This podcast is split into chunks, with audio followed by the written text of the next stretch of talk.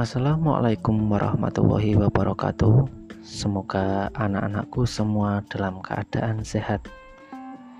Pada pertemuan kali ini masih membahas tentang materi KD 3.7 dan 4.7, yaitu materi pergaulan sehat antar remaja dan menghindari diri dari kehamilan di usia sekolah.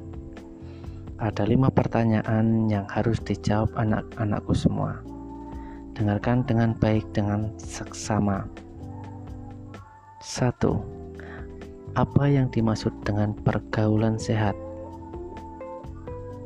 Apa yang dimaksud dengan pergaulan sehat? 2. Bagaimana pergaulan bebas dapat menurunkan prestasi belajar? Bagaimana pergaulan bebas dapat menurunkan prestasi belajar? Nomor 3, jelaskan sikap bergaul remaja dalam bentuk tutur kata dan bicara sopan. Jelaskan sikap bergaul remaja dalam bentuk tutur kata dan bicara sopan. 4, sebutkan usaha-usaha untuk bergaul dengan sehat. Sebutkan usaha-usaha untuk bergaul dengan sehat.